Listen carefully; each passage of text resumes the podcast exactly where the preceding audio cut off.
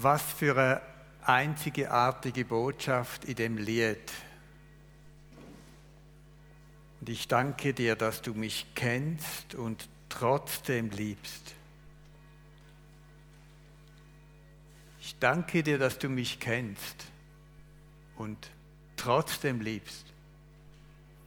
Dass du mich bei deinem Namen nennst und mir vergibst. Herr, du richtest mich wieder auf und hebst mich zu dir hinauf. Danke, Herr, für die wunderbare Zusage, die auch heute gilt, auch in dem Gottesdienst. Amen. Undenkbar, umdenkbar, so heißt die fünfteilige Predigtserie, wo wir in den nächsten zwei Monaten werden gestalten. Was für die Welt undenkbar ist, ist für Menschen, wo Jesus vertrauen und ihm nachfolgen, umdenkbar, neu denkbar. Es gibt Sachen, wo wir uns einfach nicht vorstellen können, weil es über unser Vorstellungsvermögen rausgeht. Wir sind mitten im Sommer, aber wissen ihr, dass jede einzelne Schneeflocke, die vom Himmel oben abfällt, alle eine einzigartige Gestalt haben. Jede Schneeflocke ist anders. Aber das ist noch gar nichts. Schauen einander ins Gesicht. Schauen Gesichter an. Nehmen schnell die Masken weg. Nein, dürfen nicht. Äh, das nächste Bild. Ja, was für Einzigartigkeit hat Gott doch geschaffen in dieser Schöpfung? Uns Menschen, uns Gesichter in der ganzen Verschiedenartigkeit und Einzigartigkeit. Undenkbar? Ja, wenn wir nach unserem Verstand gehen, sicher. Aber wenn wir uns an Gott orientieren, wird plötzlich da, was undenkbar ist, undenkbar. Das Thema vom heutigen Gottesdienst lautet, darf der Glaube unglücklich machen? Darf Gott mir etwas zumuten, wo mich für den Rest von meinem Leben unglücklich macht? Natürlich nicht, sagen mir sicher. Aber es passiert immer wieder. Nächstes Bild, Andreas Hahn, Jahrgang 64 zehn Jahre jünger wie ich, leidenschaftlicher Vater von vier erwachsenen Kindern, Pastor von der FG Hochdorf, ist im Jahr 2018 glücklich unterwegs mit seinem Bike in den Bergen. Auf einer rasanten Abfahrt hat er plötzlich stärker müssen bremsen wie beabsichtigt und hat ihn überschlagen.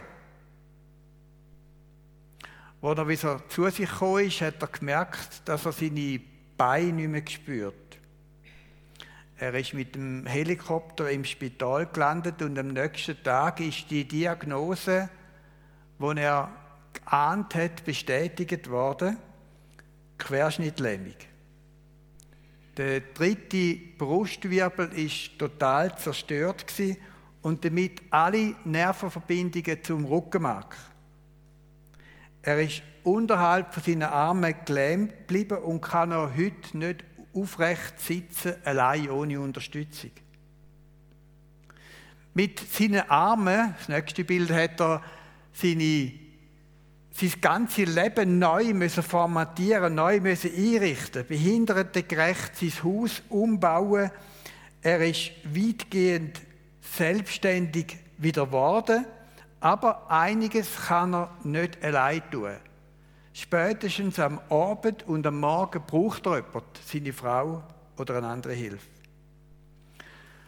Von einem Augenblick auf den anderen ist sein Leben und natürlich auch das Leben von seiner Frau buchstäblich auf den Kopf gestellt worden. Nichts ist mehr gesehen wie früher. Und darf Gott das seinem treuen Diener, einem entschiedenen Christ, zumuten, darf den Glauben unglücklich machen. Darf uns als Christen etwas zugemutet werden, was uns in einer gewissen Phase oder auch für den Rest von unserem Leben in Anführungsstrich unglücklich macht? Wie reagieren wir, wenn Gott uns etwas zumutet, wo wir, wenn wir es selber hätten können auslesen, nie, nie ausgelesen hätten? Es gibt so viel Umstände und Schicksalsschläge, wo plötzlich eintreffen in unser Leben. Ein Lebenstraum platzt und wir stehen vor einem Scherbenhaufen. Wir werden von einer unheilbaren Krankheit überrascht, stehen unvermittelt vor einem Kampf gegen einen tödlichen, schweren Krebs. Herausfordernd ist auch die Situation von Ed Shaw, wo das Buch über seine Lebenssituation geschrieben hat, Vertrautheit wagen.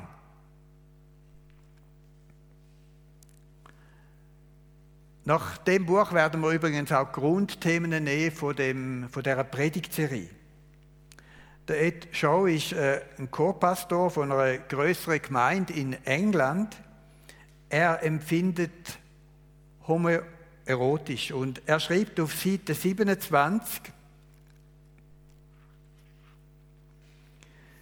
ich schreibe dieses Buch als evangelikaler Christ, der die gleichgeschlechtliche Anziehungskraft erlebt. Seit Beginn der Pubertät hat sich mein sexuelles Verlangen auf Menschen meines eigenen Geschlechts fokussiert.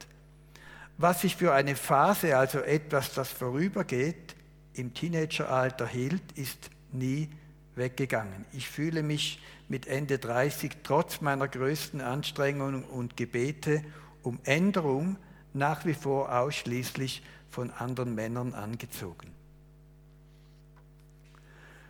Der Joe empfindet seit der Teenagerzeit homoerotisch. Und mit einem großen Punkt in seinem Leben, er hat es nie ausgelebt. Er fühlt sich zu Männern hingezogen. Gleichzeitig glaubt er an drei einige Gott, an einen liebenden Vater, und an Jesus Christus, wo den Menschen, den Menschen am Kreuz erlöst hat. Und ein Heiliger Geist, wo im Glauben, in den Glaubenden wirkt. Und er ist davon überzeugt, dass die Bibel Gottes inspirierte Wort Gottes ist.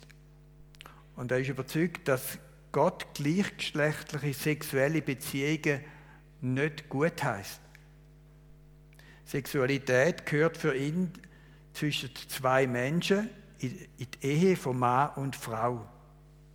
Und die Ehe ist ein lebenslanger Bund. Und darum lebt, lebt der Ed Shaw als Single, er lebt solibatär und sexuell enthaltsam. Und da ist für ihn nicht einfach. Und wir stehen wieder vor der Frage, ob Gott etwas von uns kann verlangen kann, was uns unglücklich macht für den Rest von meinem Leben unter Umständen? Wie reagiere ich, wenn Gott zu etwas Nein sagt, wo ich gern würde machen? Wie würde ich reagieren, wenn ich zum Schluss komme, dass Gott von mir möchte, dass ich als Single lebe und sexuell enthaltsam? Was mache ich denn? Das ist im Leben von Ed Show eine wichtige Frage. Und was denken wir über den Ed Show? Vielleicht nicht. Vielleicht fühlen wir mit ihm. Vielleicht denken wir auch im Stillen, dass er seelsorgerliche Hilfe brauchen wird. Dass er seine Kindheit, vielleicht auch seine Beziehung zu seinem Vater noch nicht genügend aufgeschafft hat. Obwohl wir die Geschichte über ihn nicht persönlich kennen, denken wir vielleicht, dass in seinem Leben einiges schief gelaufen ist und entsprechend Heilung braucht, Korrektur. Aber es geht heute Morgen ja nicht nur um den Ed Show, sondern um die grundlegende Frage der Jüngerschaft, Nachfolge Jesu. Wie können wir in einer gefallenen Welt als Nachfolger von Jesus unterwegs sein? Der Joe, der homoerotisch empfindet, ist bereit, aufgrund von seinem Glauben bewusst einen Preis zu zahlen für seine Nachfolge.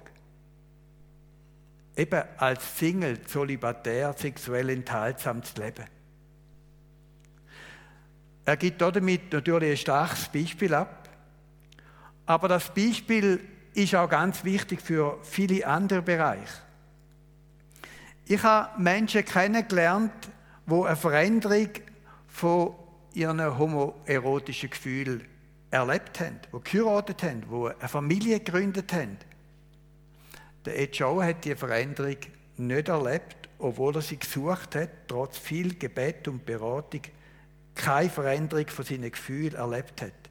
Und der Kampf beschreibt der Ed Joe als persönliches Leiden. Menschen, die homoerotisch empfinden, haben nicht einfach eines Tages entschieden, dass sie so fühlen möchten. Betroffene berichten, dass sie ihren Teenager ja angefangen haben, auf diese Art und Weise zu empfinden.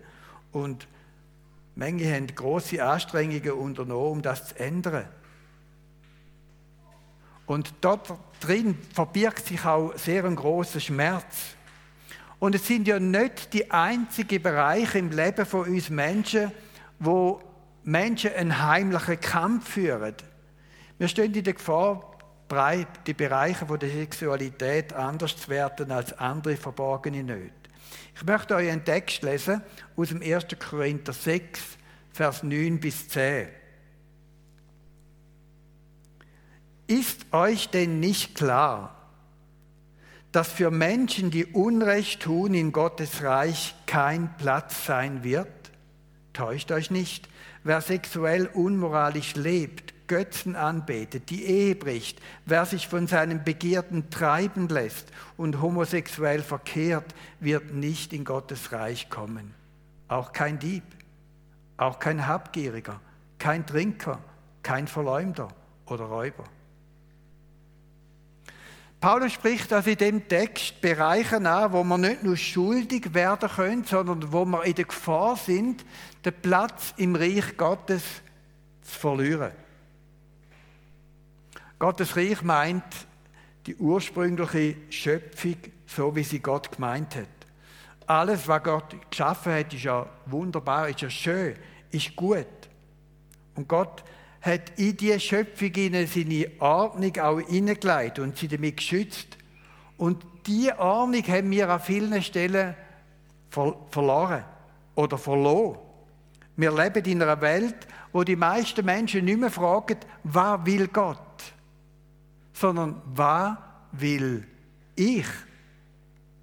Und wenn Menschen nicht mehr in der Ahnung von Gott leben, dann geraten sie in Sünde und sie meinen dann etwas zu tun, wo sie glücklich macht, aber letztlich kann daran ihr Leben auch zerbrechen. Und der Paulus spricht da Versuchungen an, die zur Sünde führen, wo Gott ganz entschieden Nein sagt. Der Paulus schreibt von Menschen, die unmoralisch leben, Götzen anbeten, die die Ehe brechen, die homosexuelle Beziehungen eingehen, stellen, geldgierig sind, am Alkohol verfallen sind, Verleumdungen verbreitet, andere berauben. Mit anderen Worten, sie missbrauchen die wunderbare Geschenk der Schöpfung und schließen sich damit, so sagt Paulus, aus Gottes Reich aus. Und Paulus macht deutlich, dass die Frage der ausgelebten Homosexualität nur ein Bereich ist, ein Thema von vielen, wo wir als Christen zu kämpfen haben. Und Menge von diesen ausgelebten Sünden versuchen auch, ver verursachen auch sehr viel Leid, auch in den gegenseitigen Beziehungen. Und wer länger unterwegs ist in der christlichen Gemeinde, der weiß, wie viel Nöte oft im Verborgenen sind und wie Veränderungen nicht von heute auf morgen passieren, in vielen Fällen. Oft sind wir Meister drin, andere zu beurteilen, ihrem Versagen und auf bestimmte Schwachstellen mit unseren Fingern zu zeigen und dabei eigene Probleme zu verstecken. Gemeint soll und darf aber ein Stück Reich Gottes sein auf dieser Erde.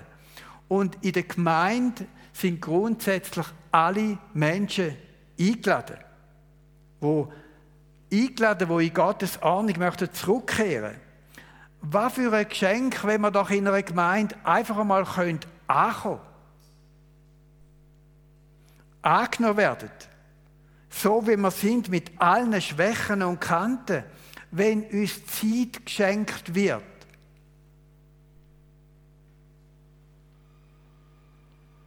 Zeit geschenkt wird, im Glauben zu wachsen und Veränderungen anzugehen.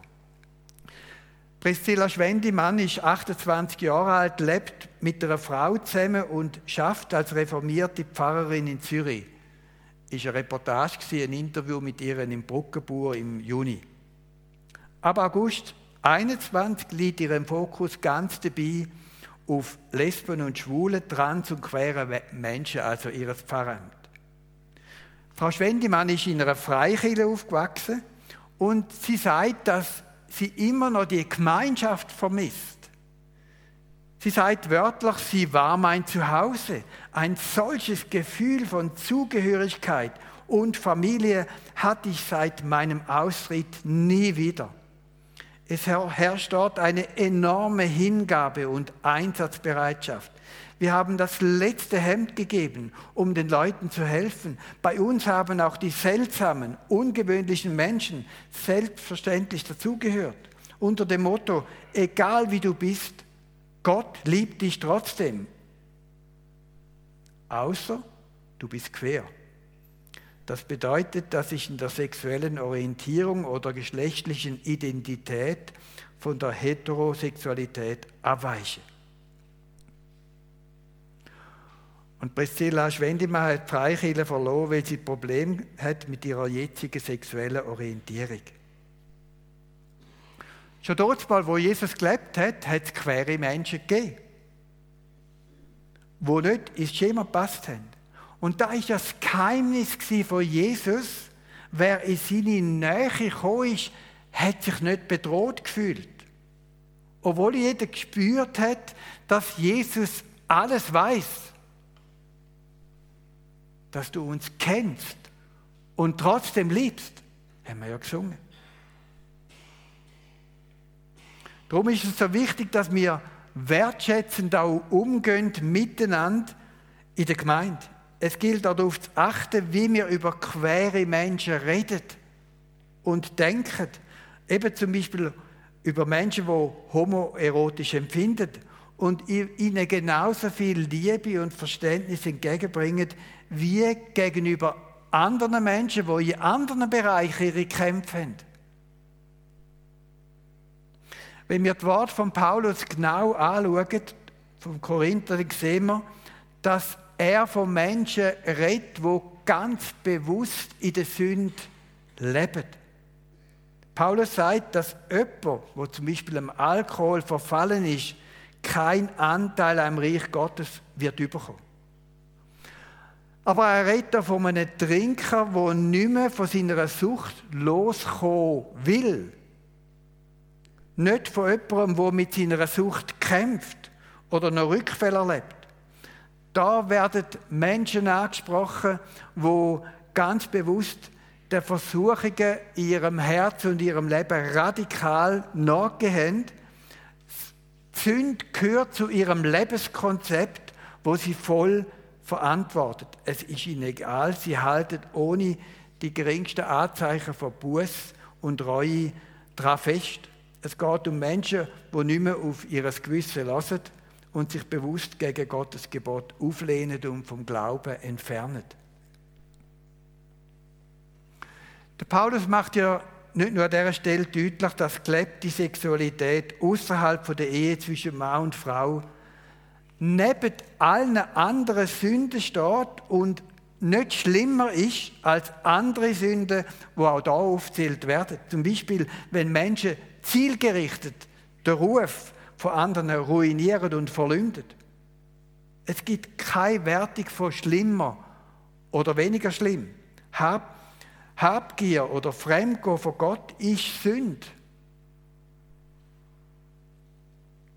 Paulus schreibt weiter, und das ist jetzt entscheidend, 1. Korinther 6, Vers 11. Das sind einige von euch gewesen. Aber jetzt sind eure Sünden abgewaschen. Ihr gehört nun ganz zu Gott durch unseren Herrn Jesus Christus und durch den Geist unseres Gottes seid ihr freigesprochen. Lassen wir das noch einen Moment stehen. Paulus gibt uns mit seinem Wort einen Einblick in die Vergangenheit der Mitglieder der christlichen Gemeinde Korinth. Offensichtlich haben die voneinander gewusst, was da alles schon gelaufen ist in der Vergangenheit. Aber da ist sehr viel Veränderung, da ist sehr viel Heilig entstanden. Menschen haben ihre zerbrochene, ihre zerbrochene Vergangenheit mitgebracht in die Gemeinde. Ihre schuldbeladene Leben. Sie sind zum Glauben gekommen an Jesus, sie haben ihre Sünde bekennt und haben erlebt, wie sie rein gewaschen worden sind von ihrer Schuld. Dass sie aufgenommen worden sind in Gottes heiliges Volk, dass sie Vergebung bekommen. Und die Vergebung, wo Jesus für sie erwirkt hat am Kreuz. Und sie haben erlebt, wie sie Gott von ihren Süchten befreit hat, von ihrem falschen Verhalten. Sie sind Jünger von Jesus geworden. Und was sind da für starke Worte? Das sind einige von euch gewesen. Aber jetzt sind eure Sünden abgewaschen. Ihr gehört nun ganz zu Gott durch unseren Herrn Jesus Christus und durch den Geist unseres Gottes seid ihr freigesprochen. Was für ein Wunder ist doch die Vergebung. Wir haben letzten Sonntag Taufe gehabt, im Bodensee, in Goldach. Drei junge, reife Frauen haben erzählt, wie sie zum Glauben an Jesus gekommen sind. Was sie zurückgeleitet haben, was sie abgeleitet haben, wo sie eintaucht sind in die neue Welt, wo Gott für sie parat hat. Was für ein Wunder ist doch Vergebung. Viele von uns kennen noch das alte Lied, das Blut des Lammes reinigt uns und macht alles neu. Paulus redet an anderer Stelle davon, dass man die alten Kleider sollen ablegen und dass Gott uns neue Kleider parat hat, wo wir sollen anziehen. Jesus macht uns fähig zur Umkehr, zum Neuanfang. Er sprengt die Kette von der Abhängigkeit durch seinen Geist. Und durch seine Erlösung wird unser Gewissen befreit. Sündenvergebung, wo Gott schenkt, befreit unser Gewissen das ist eine der grössten Wunder, die man auch in der Psychologie erleben kann. Ein befreites Gewissen. Der Gemeinde von Korinth ist alles bekannt gewesen, auch jede Art von Sünde. Wie dort mal sollen auch heute alle Menschen in der Gemeinde willkommen sein. Ob sie den Glauben schon entdeckt haben, ob sie Ja gesagt haben zu Jesus oder ob sie einfach reinkommen und einmal hören wollen, neugierig sind, ob wir in bestimmten Lebensbereichen noch am Ringen sind, mit gewissen Abhängigkeit, vielleicht sogar Sucht, am Kämpfen sind, noch nicht am Ziel sind. Wichtig ist, dass wir eine Gemeinde sind, wo einander gegenseitig annimmt, so wie Gott uns annimmt. Dass wir eine Gemeinde sind, wo sich entschieden hat, wir wollen auf Gott lassen. Wir wollen Gott nachfolgen. Wir wollen eine Gemeinde sein, die uneingeschränkt Ja sagt zum Mensch, so wie Gott Ja sagt zu ihm. Und wir wollen eine Gemeinde sein, die ganz entschieden Nein sagt zu allem, wo Gott Nein sagt. Jede Sünde in unserem Leben, wo uns aus Gottes Reich ausschließt soll unsere Gemeinde auch der Mut sein, das beim Namen zu nennen. Ed Joe ermutigt uns in seinem Buch, nicht einfach Gefühle in uns zu unterdrücken und zu verstecken. Auf dem Weg werden wir nie Heilung und Vergebung und Veränderung erleben. Es geht aber auch nicht darum, dass einfach jeder kann machen und tun, was ihm richtig scheint, was die Welt vielleicht auch sagt. Es geht darum, dass wir lernen, was Gott meint und im Vertrauen diesen Weg einzuschlagen, für uns ganz persönlich und auch miteinander, wo er uns zeigt. Für den Ed Show bedeutet das, zölibatär zu leben, enthaltsam zu bleiben. Der Ed Show hat verstanden, wenn ich Jünger von Jesus will sein, hat das einen Preis für mich. Ganz konkret. Jesus sagt, wer mir nachfolgen will, der verleugne sich selbst und nehme sein Kreuz auf sich und folge mir nach. Und der Ed Joe ermutigt uns, das Undenkbare umzuwandeln mit der Kraft von Gott.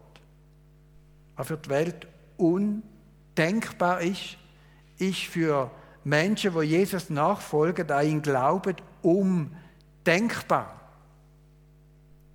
Und Schlüsselwort dafür ist Römer Kapitel 12, 1 und 2. Passt euch nicht den Maßstäben dieser Welt an, sondern lasst euch von Gott verändern, damit euer ganzes Denken neu ausgerichtet wird. Nur dann könnt ihr beurteilen, was Gottes Wille ist, was gut und vollkommen ist und was ihm gefällt. Und das ist doch eine unglaublich starke Herausforderung in einer Welt, wo uns ermutigen, das zu machen, wo wir Spaß haben, wo es Spaß macht. Für die meisten Menschen, die um uns leben, gilt die Losung, ich entscheide allein, wann ich machen will und wann nicht. Es muss mich auf jeden Fall glücklich machen. Und damit stehen wir wieder vor der Eingangsfrage, darf der Glaube unglücklich machen? Ich hatte die Frage an Andreas Hahn gestellt, wo er mir von seinem Unfall und seiner Querschnittlähmung erzählt hat. Andreas, konkret, darf der Glaube unglücklich machen? Andreas sagt im Grunde genommen ja. Gott hat seine Jünger Leiden angekündigt. Außer einem Apostel haben alle entscheidenden Jünger den Märtyrertod erlitten, mal. Und Andreas sagt, nach dem Unfall ist mir gar nichts anderes übrig geblieben, als Ja sagen zu lernen. Vielleicht sehen wir nochmal das Bild von ihm. Und er hat gesagt, was mir heute hilft, ist der Glaube, dass Gott all das, was ich erlebe, dazu brauchen kann, dass etwas Gutes daraus wird. Das bedeutet nicht unbedingt eine Entlastung in dem Leben. Die Entscheidung, das Ja zu dem Weg, muss ich immer wieder neu bringen. Das Gespräch mit dem Andreas hat mich sehr bewegt.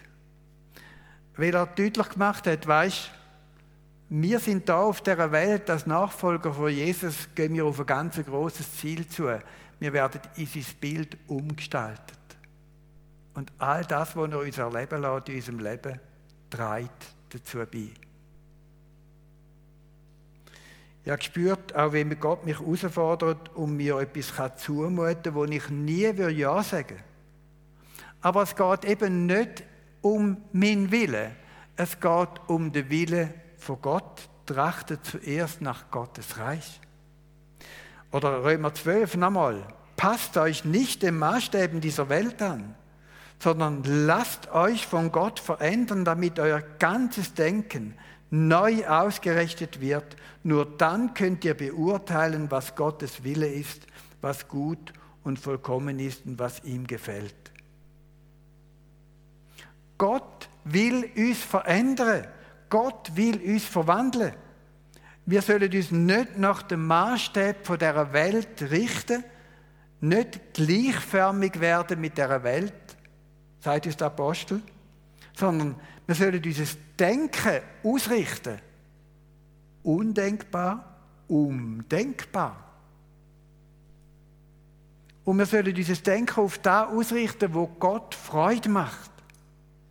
Die erste Frage lautet darum nicht, was macht mich glücklich, sondern die erste Frage, wie bleibe ich in Gottes Nähe? In Gottes Reich. Die Welt sagt, wenn es dich glücklich macht, ist es richtig. Jesus sagt, trachte zuerst nach Gottes Willen. Folg mir nach, nimm das Kreuz auf dich. Undenkbar? Nein, undenkbar. Der erste Psalm, das Gebetsbuch von Jesus sagt man, Psalmen. Der erste Psalm fängt an mit dem Wort, glücklich ist, wer nicht dem Rat gottloser Menschen folgt, wer nicht mit Sündern auf einer Seite steht, wer nicht mit solchen Leuten zusammensitzt, die über alles Heilige herziehen, sondern glücklich ist, wer Freude hat am Gesetz des Herrn und darüber nachdenkt, Tag und Nacht, er ist wie ein Baum, der nah am Wasser gepflanzt ist, der Frucht trägt Jahr für Jahr und dessen Blätter nie verwelken, was er sich vornimmt, das gelingt. Der Glaube macht, und das sage ich jetzt auch mit voller Überzeugung, und ich bin überzeugt, da sitzen einige, wo auch so Schicksalsschläge erlebt haben, wo auch Sachen erlebt haben, wo sie nie Ja gesagt hätten, wenn sie gefragt worden wären. Aber der Glaube macht nicht unglücklich. Im Gegenteil. Das Glück von der Welt, wo sie oft verspricht, ist oft sehr, sehr kurzfristig, kurzlebig und kann unglücklich machen. Jesus Nachfolge hat seinen Preis, unabhängig von unseren Lebenslagen und von unserem Zivilstand. Der Ed Show, Andreas Hahn, haben uns davon Zeugnis gegeben heute Morgen. Gott kann uns etwas zumuten, was uns nicht glücklich macht. Aber da erleben auch Menschen ohne Gott. Wir erleben jetzt gerade die Olympiade oder äh, die Weltmeisterschaft von den Behindertensportlern. Es ist unglaublich, was sie zustande bringen in ihren Situationen, sie Sachen überwinden. Es gibt sicher viele Christen darunter, aber auch andere, die es ohne das schaffen. Was Besondere ist in unserer Situation, dass Gott mit uns ist in einer Herausforderung und nicht allein lässt sondern uns jeden Tag neu mit seiner Gnade beschenkt und Kraft schenkt, wo wir brauchen. Und Gott hat mit unserem Weg, mit allem, was uns begegnet, das Ziel. Anteil an seinem Reich. Und schon heute können wir etwas erahnen von, der, von, der, von dem Reich Gottes in der Gemeinde, in der Gemeinschaft miteinander, wo wir ihn dürfen erleben. Das ist nur ein Vorgeschmack von der zukünftigen Welt. Zukunft mit Jesus in Gottes sichtbarem Reich wird alles übertreffen, was wir als Glück da schon können erleben auf dieser Welt. Und es wird definitiv alles neu sein, ohne Tränen, ohne Schmerz, ohne Leid und ohne Tod. Ich möchte Gott danken dafür. Vater im Himmel, danke, dass du uns innen nimmst, mitten in dieser Welt. Herr, wir leben in einer Schöpfung, die leidet wo überall deutlich wird, Herr, wir sind nicht mehr in dieser Schöpfung, wo du geschaffen hast. Es ist Krieg, es ist Terror, es ist Mobbing.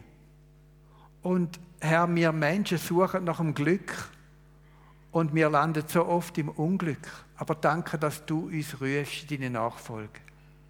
Und danke, dass du uns zeigst, was du für ein Ziel hast mit diesem Leben. Und Jesus, ja, du hast nicht unser Unglück vor Augen, sondern du hast unser Glück, unser Ziel vor Augen. Nicht nur auf dieser Welt, sondern viel, viel weiter noch. Bei dir in der Ewigkeit.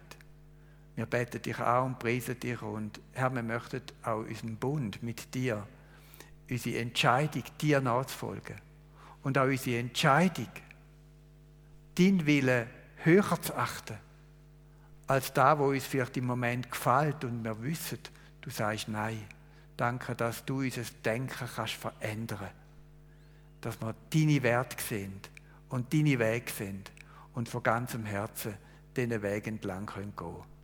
Schenke uns deine Gnade und deine Kraft dazu. Amen.